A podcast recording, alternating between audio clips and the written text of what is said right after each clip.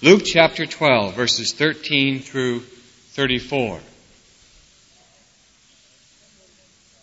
And someone in the crowd said to him, Teacher, tell my brother to divide the family inheritance with me. But he said to him, Man, who appointed me a judge or arbitrator over you? And he said to them, Beware and be on your guard against every form of greed. For not even when one has an abundance does his life consist of his possessions. And he told them a parable saying, The land of a certain rich man was very productive. And he began reasoning to himself saying, What shall I do since I have no place to store my crops? And he said, This is what I will do. I will tear down my barns and build larger ones, and there I will store all my grain and my goods. And I will say to my soul, Soul, you have many goods laid up for many years to come. Take your ease. Eat, drink, and be merry. But God said to him, You fool! This very night your soul is required of you. And now who will own what you have prepared? So is the man who lays up treasure for himself and is not rich toward God. And he said to his disciples, For this reason I say to you, do not be anxious for your life as to what you shall eat, nor for your body as to what you shall put on. For life is more than food and the body than clothing. Consider the ravens, for they neither sow nor reap, and they have no storeroom or barn, and yet God feeds them. How much more valuable are you than birds? And which of you, by being anxious, can add a single cubit to his lifespan? If then you cannot do even a very little thing, why are you anxious about other matters? Consider the lilies, how they grow. They neither toil nor spin.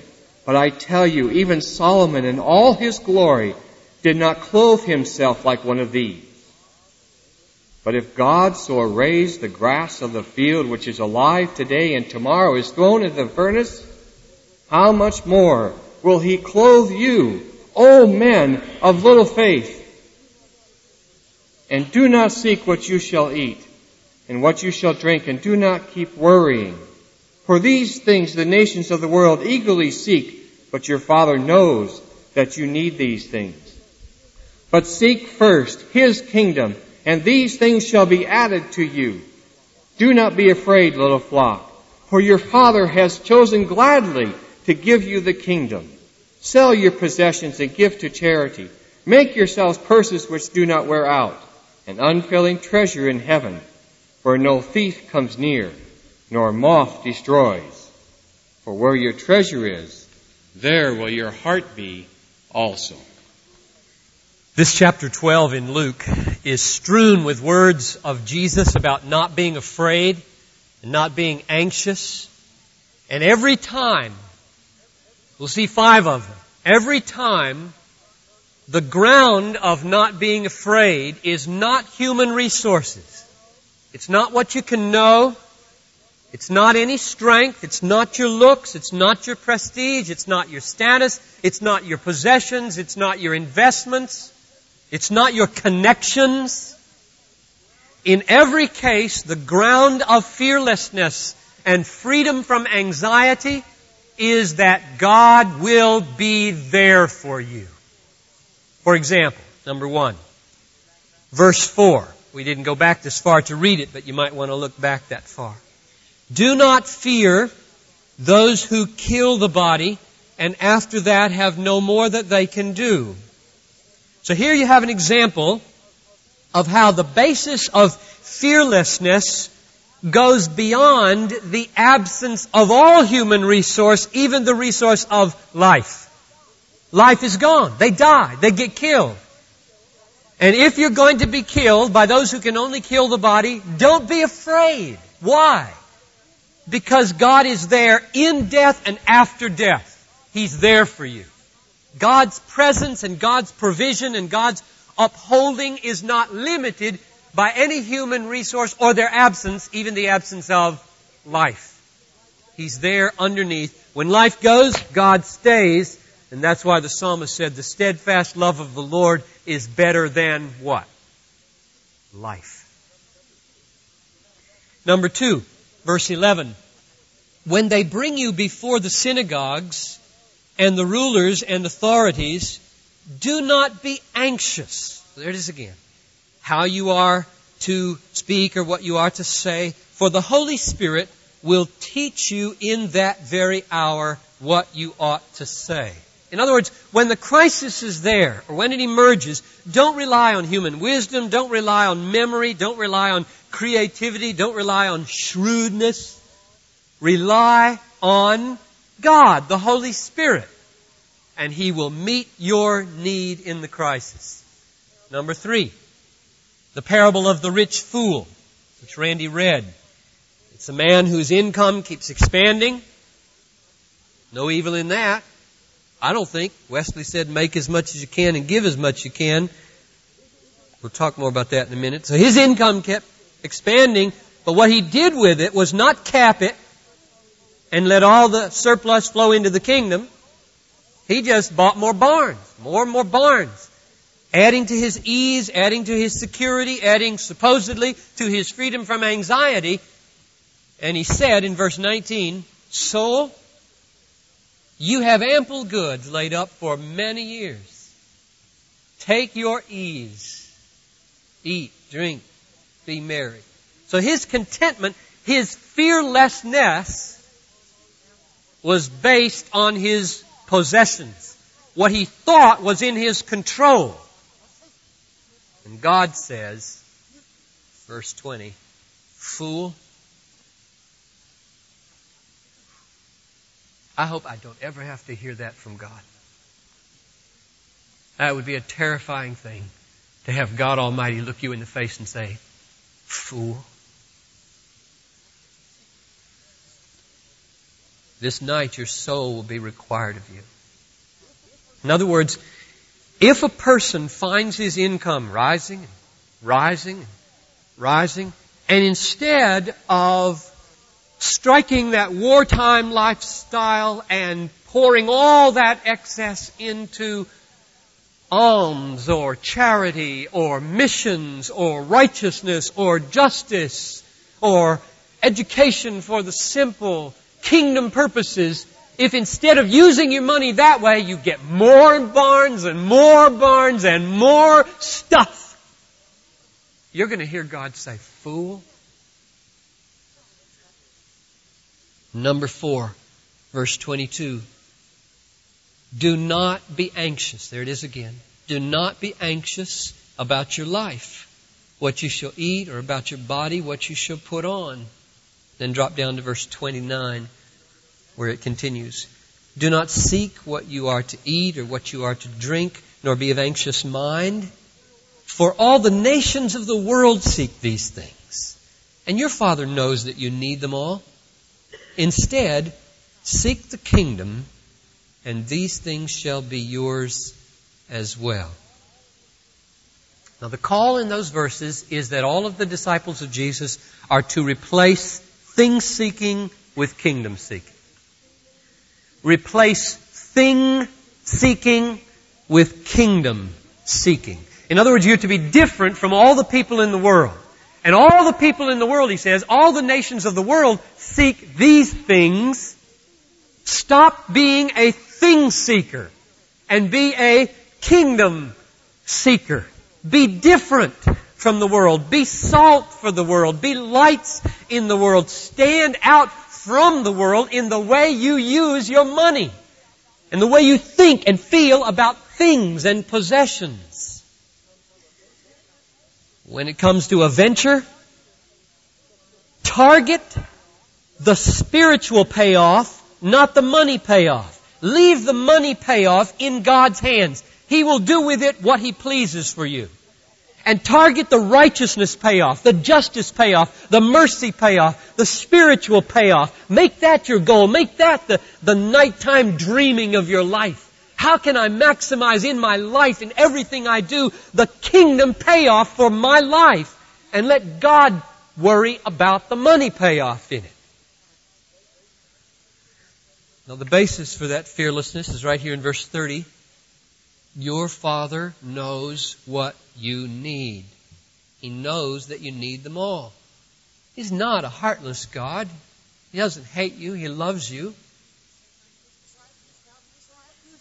Number five, and this is the last one we'll look at, and we'll spend the rest of our time on it. Verse 32. Fear not, little flock. There it is. Fear not, little flock, for it is your Father's good pleasure to give you the kingdom. Now, what's the basis of fearlessness here? Fear not, because even though you are sheep, and sheep are, they are so helpless. If wolves come, what does a sheep do? It's helpless.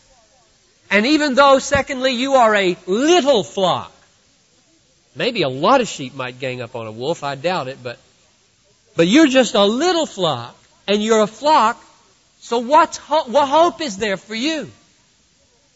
Fear not, little flock. You, you have a father. He owns everything and runs everything and you have a king. He, he has a kingdom. So fear not, little flock. It is your Father's good pleasure to give you the kingdom. So He's a Father to you. He's the king over the kingdom, and His kingdom is the universe and beyond. And He loves to give His kingdom to His little flock, His children. That's the foundation of not being afraid. Now here's an important question what in this context was the danger that they might have feared? Don't, don't jump out of these immediate verses back to verse 4 and say, oh, it's death. That's, stay right here and let's say, in this, in this context, what is it that they might have feared? And he now says, don't fear, for your father's good pleasure is to give you the kingdom. Well, what were they about to fear? Now you can answer that question by going backwards in the text or forward in the text, just a couple of verses. And you'll get a very similar answer whichever way you go. Let's, let's try going backwards first. If you go backwards in the text, asking what was it that they were about to fear, I think the answer is they were about to fear no longer seeking things.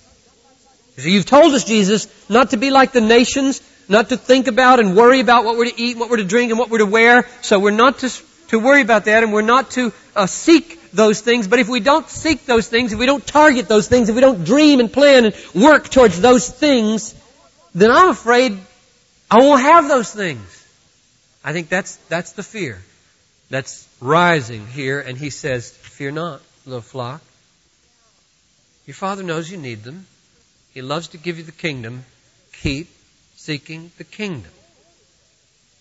Now, if you go forward in the text and look for the answer of what they were about to fear, you get something a little different. Verse 33, after he says, Fear not, little flock, he says, Sell your possessions, give alms. And that strikes fear into them. Sell our possessions and give alms?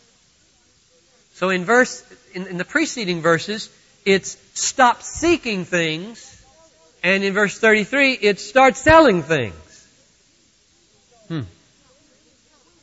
So, sandwiched in between them is seek the kingdom. So I define seek the kingdom in, in, the, in, term, in these terms. Seeking the kingdom means you stop being like the nations and seeking things and you start being like Jesus and you start selling things and giving the proceeds to the those who need them, investing in kingdom purposes. So here's a way to put it. Seeking the kingdom means stop doing something and start doing something. Stop being like the nations and seeking things and start selling and giving. And Jesus says, when you do that, when you stop seeking things, when you start seeking the kingdom, and when you start selling off, simplifying, becoming more wartime in your lifestyle so that you can maximize your income for those who really have needs in the world, then you provide yourselves with treasures in heaven that do not grow old. Now, back in Matthew 13, 44, no, 40, yeah, in 1344, he says, the kingdom of heaven is like a treasure. Like a treasure.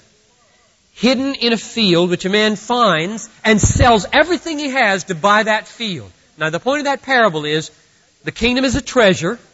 It's the greatest treasure you could ever have. And it is more valuable than everything else you own or could ever imagine owning. Now, if you bring that definition over to verse 33, where it says, sell your possessions and give alms, and thus, in that way, provide for yourselves a treasure in the heavens, I think what it means is provide the kingdom. Provide yourself an entrance to the kingdom. Let me rehearse the, the sequence of thought here for you. Don't seek to have things the way the nations do. Second, seek to have the kingdom. How? Sell your possessions. And the effect will be you provide yourself with the treasure, the kingdom. Now question, does that mean you buy the kingdom? The kingdom's for sale? You sell, give, you buy the kingdom. No, because in verse 32 it says, It is your Father's good pleasure to give you the kingdom. It's a gift, not a purchase. Not earned, it's freely given. But, now listen very carefully.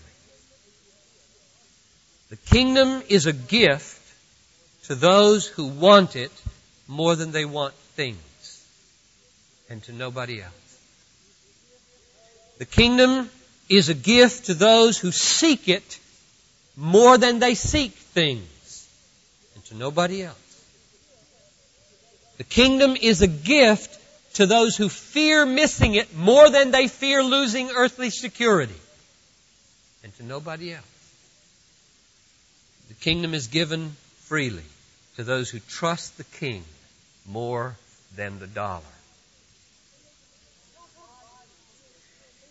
You don't buy the kingdom when you scale down your lifestyle to a wartime orientation and maximize your giving to missions and to ministries of all kinds to meet the needs of people. You don't buy the kingdom when that happens. You demonstrate that you love the kingdom when you do that. Take Zacchaeus for an example. You all know the story of this little short Zacchaeus. Zacchaeus ripped off Jews by taking excess taxes in his job and nobody liked him and Jesus showed him love and came to his house that nobody else would do. And when Jesus moved in on Zacchaeus, Zacchaeus changed. And the story, it's in Luke 19, he said, Half of my possessions I give to the poor. And if I've defrauded anybody, I'll restore it fourfold. And you know what Jesus said right then? He said, Today, salvation has come to this house. Now, did he mean Zacchaeus bought salvation? What he meant was salvation changed Zacchaeus and you can see it in the way he handles his money. And that's the point of these texts. You don't buy salvation. You don't buy the kingdom. You demonstrate where your heart is by the way you handle your possessions. Whether you do it like Zacchaeus or like the rich young ruler that we're going to see in just a few minutes. How you handle your possessions determines where your heart is. Verse 34. And where your heart is determines whether you are saved or not. And whether you are saved or not determines whether you will gain access into the kingdom and inherit glory. And therefore, how you handle your possessions is the pathway, not the price or the payment, but the pathway to glory, and there is no other pathway than wartime lifestyle. There isn't. That's what this text is about, and all of Jesus' texts are about. And it strikes fear into the disciples, so much so that he says, Fear not, little flock. It's all right. Fear not, because it is your Father's good pleasure to give you the kingdom. Which means that if there is a pathway to the kingdom that is not broad and on which many do not go, but is narrow and few go, and if God promises to give you the kingdom, that means He assuredly will get you on the path and keep you on the path. Otherwise, you will have to earn the kingdom and it will no longer be a gift. If God gets you on the path of simplicity and keeps you on the path by freeing you from the love of money, then it's His gift to get you there and His gift when you enter in.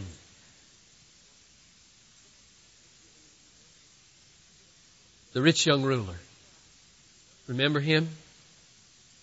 Remember the question he asked? Good teacher, what must I do to inherit eternal life? And Jesus said, uh, You know the commandments. Keep the commandments.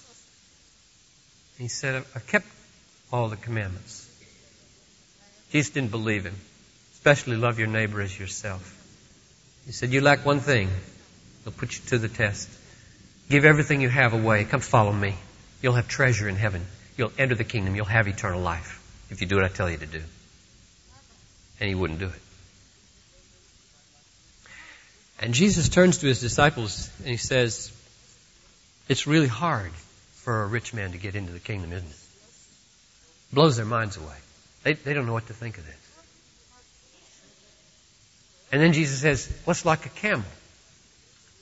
If a camel can get through the eye of a needle, a rich man can get into the kingdom of heaven. And they, they just throw their hands up and says, well then who can be saved? And Jesus doesn't let them off the hook one bit. He says, with men it is impossible. That's all he says. Let's that sink in. With men it is impossible. How, how are you going to get a rich man to fall out of love with his things?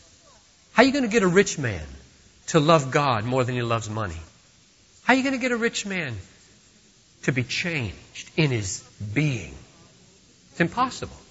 And then he adds, but what is impossible with men is possible with God. If a rich man can't fall out of love with things and fall in love with God and get on the narrow road of simplicity and generosity that leads to life, God can do it. If any of you is on that road, it's because God put you on that road. And if any of you is despairing, saying, no way could I ever live like that, no way I could ever have that kind of affection for God, no way could I ever have my eyes open so widely to the beauty and all satisfying glory of the kingdom that I could let goods and kindred go. No way. I want to tell you, God can do it. What is impossible with man, namely a rich young ruler getting saved, is possible with God. This morning, it's called new birth. Unless person is born again, he will never see the kingdom of God. Unless you turn and become like little children who never lose a night's sleep over barns, you will never enter the kingdom of heaven. Enter. Enter the kingdom of heaven. That's what's needed. We need genuine conversion. Conversion has been cheapened down to such empty decision making that scarcely anybody knows what Jesus required today.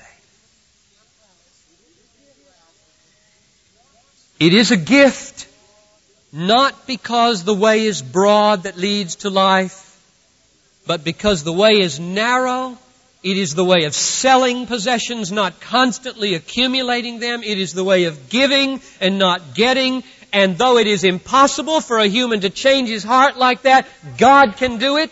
And since God can get you on the road and keep you on the road and open the door to glory, it is His gift from beginning to end. And He will get the glory all the way to eternity.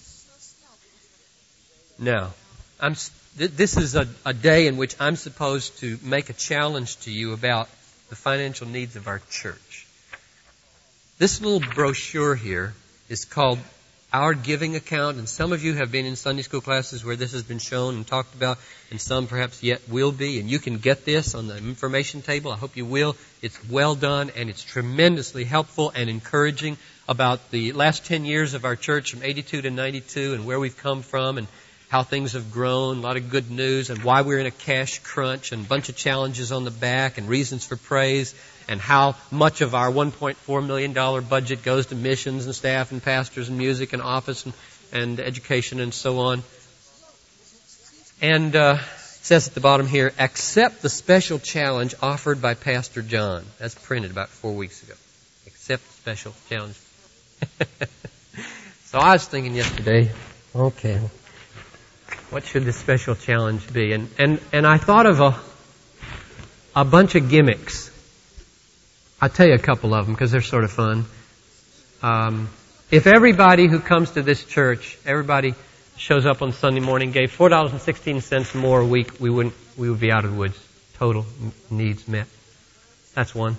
Another one would be more realistically, if the 725 uh, adult uh, regular givers who have boxes with envelopes were to give $6.89 more a week, we, we would be free and clear from any, any shortfall. So I thought, well, challenge them to do that.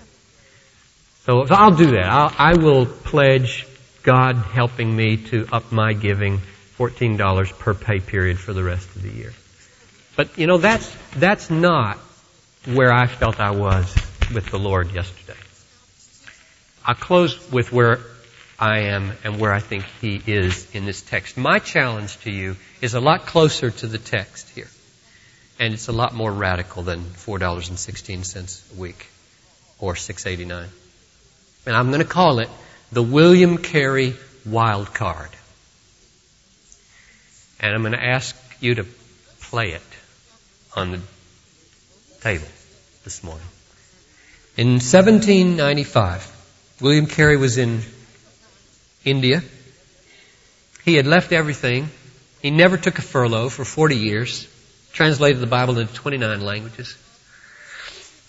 Gave his life away for the kingdom. I love William Carey.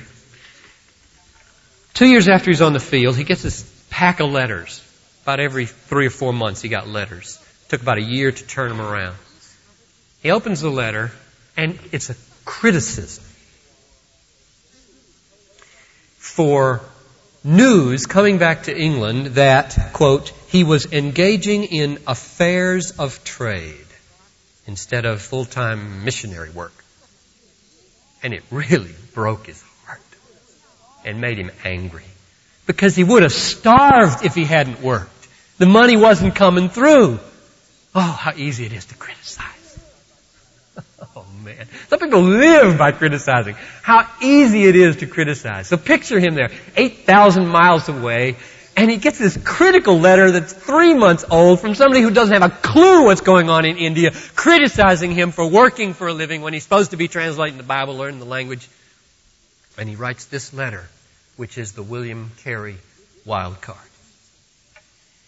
It is a constant maxim with me that if my conduct will not vindicate itself, it is not worth vindicating. I only say that after my family's obtaining a bare allowance, my whole income, and some months much more, goes for the purposes of the gospel. In supporting persons to assist in the translation of the Bible, write copies, teach school, and the like. I mention this to show that the love of money has not prompted me to pursue the plan that I have engaged in.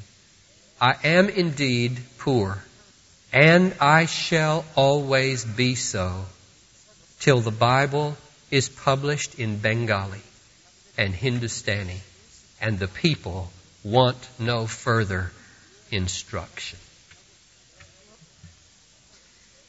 Now that is a radical call alongside the call of Jesus to remember that we are fighting a war today for the eternal lives of men and women here and among thousands of people groups where they don't even have one witness to the gospel. Not one, and they are perishing. It is a call to remember that we are fighting a war for the eternal lives of men and women and to use your possessions like you really believe you're in that kind of war.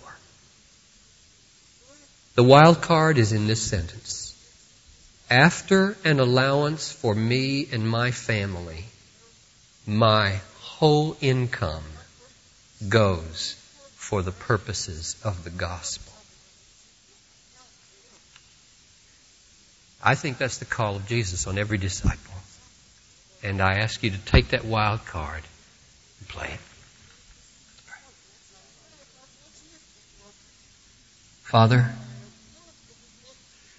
in America, on TV and radio, newspaper, magazines, billboards, leaflets, we are taught the opposite of this truth. If you earn it, you deserve it, you keep it. And Jesus calls us to sell our possessions and give.